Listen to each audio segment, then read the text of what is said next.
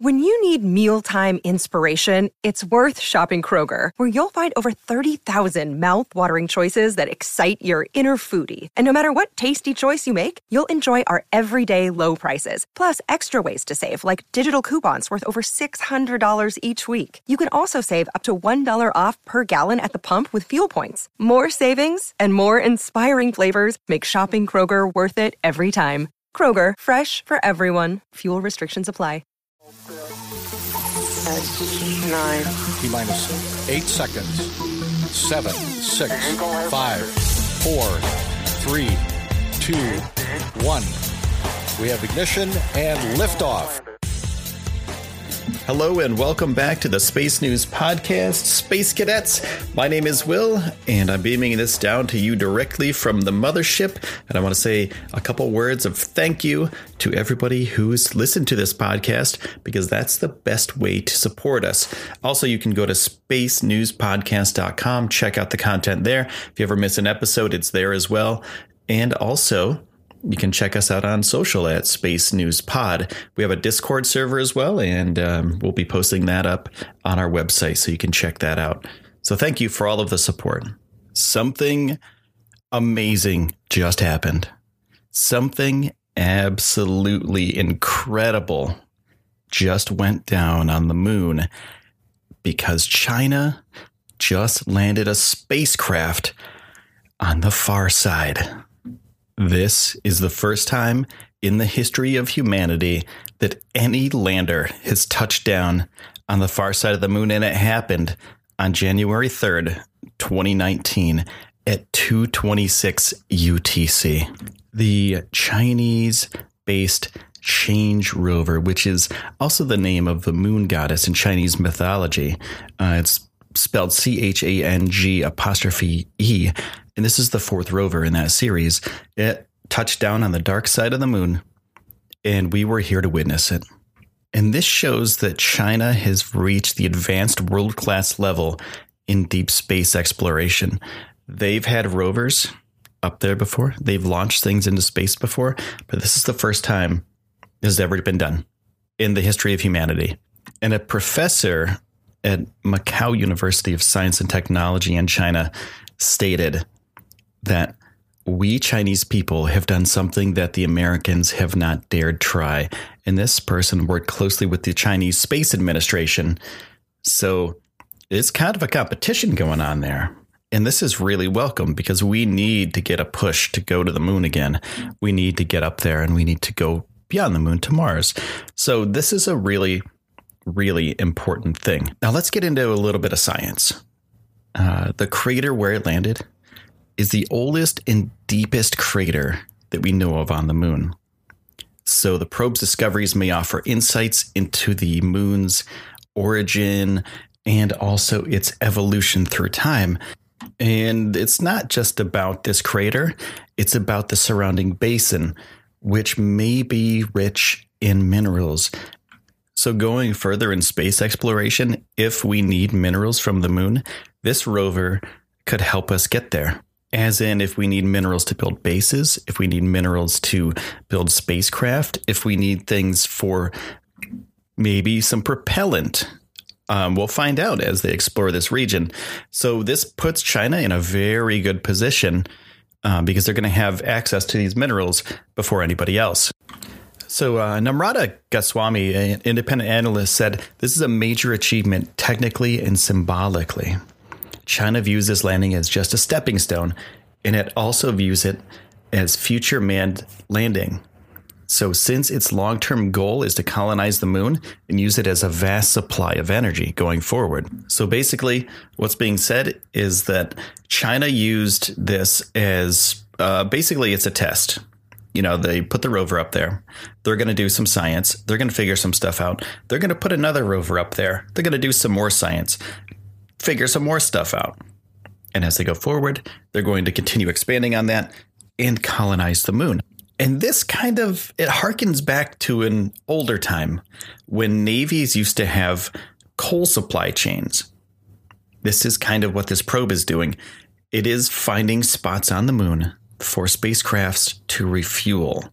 But it's not just refueling, it's also resupplying. So if they need anything on the way to Mars, per se, they can land on the moon, get the things that they need, and then rocket off to Mars where they need to be.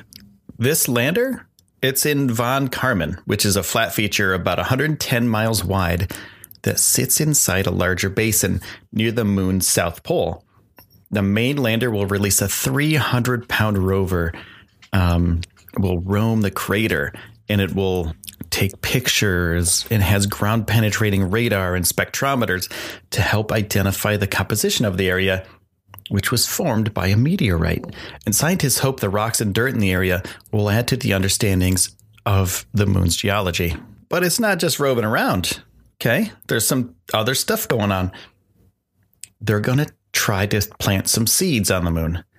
And they're also going to see if silkworm eggs will hatch in the moon's low gravity.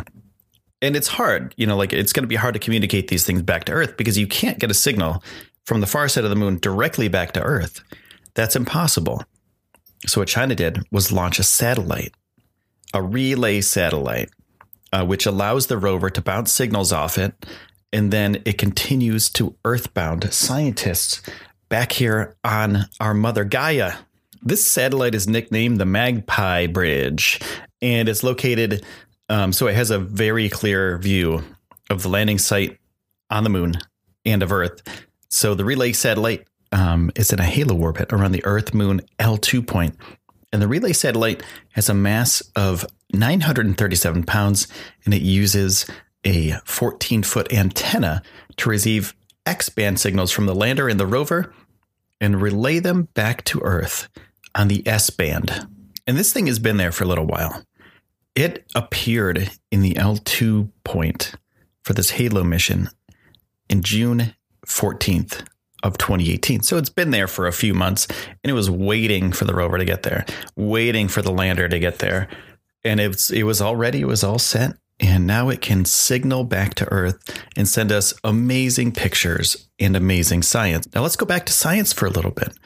Uh, the lander is going to be measuring the lunar surface temperature over the duration of the mission.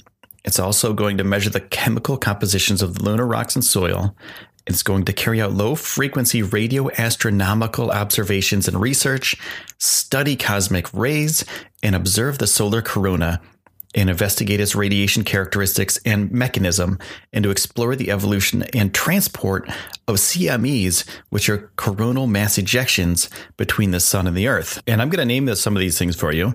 Uh, the landing camera, the LCAM, the terrain camera, the TCAM, the low frequency spectrometer, the LFS, which is going to research the solar burst, which I just mentioned, the lunar lander neutrons and dosimetry, the LND, which is a neutron dosimeter developed by Kiel University in Germany, and it will gather radiation uh, dosimetry for future human exploration of the moon, uh, and will continue uh, with the solar wind studies that are happening.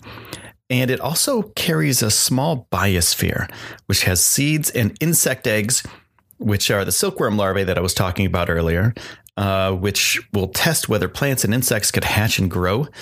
And the experiment includes seeds of potatoes and tomatoes and a flowering plant also.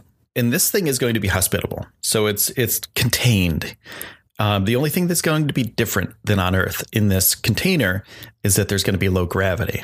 And if the silkworm eggs hatch, the larva could produce carbon dioxide while the plants would release oxygen through photosynthesis. So they're going to be working together and they can make a synergy up there on the freaking dark side of the moon.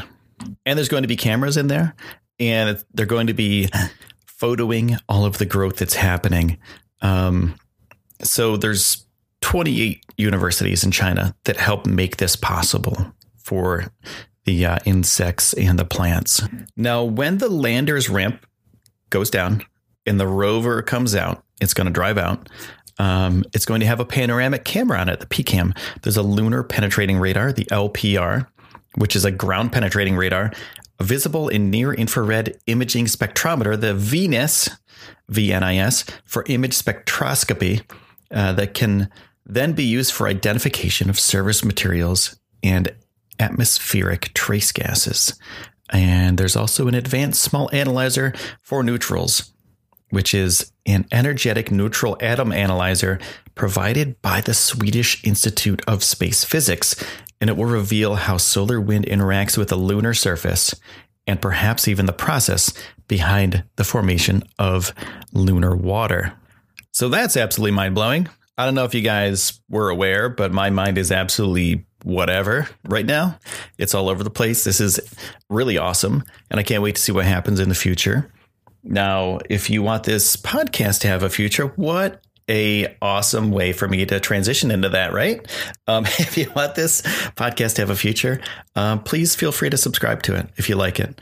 And also um, go to spacenewspodcast.com. We have some articles up and I'm still working on it. Uh, that's like the the site that I'm working on. It's a WordPress site, and um, you know, doing some articles along with the podcast. So if you like the stuff, give us a review on iTunes, please, um, on Spotify, on um, Stitcher, on wherever you listen to your podcast. That is super helpful. And I really do appreciate all of the support. So thank you, Space Cadets. My name is Will, and this has been the Space News Podcast. And I will see you soon. Lift off.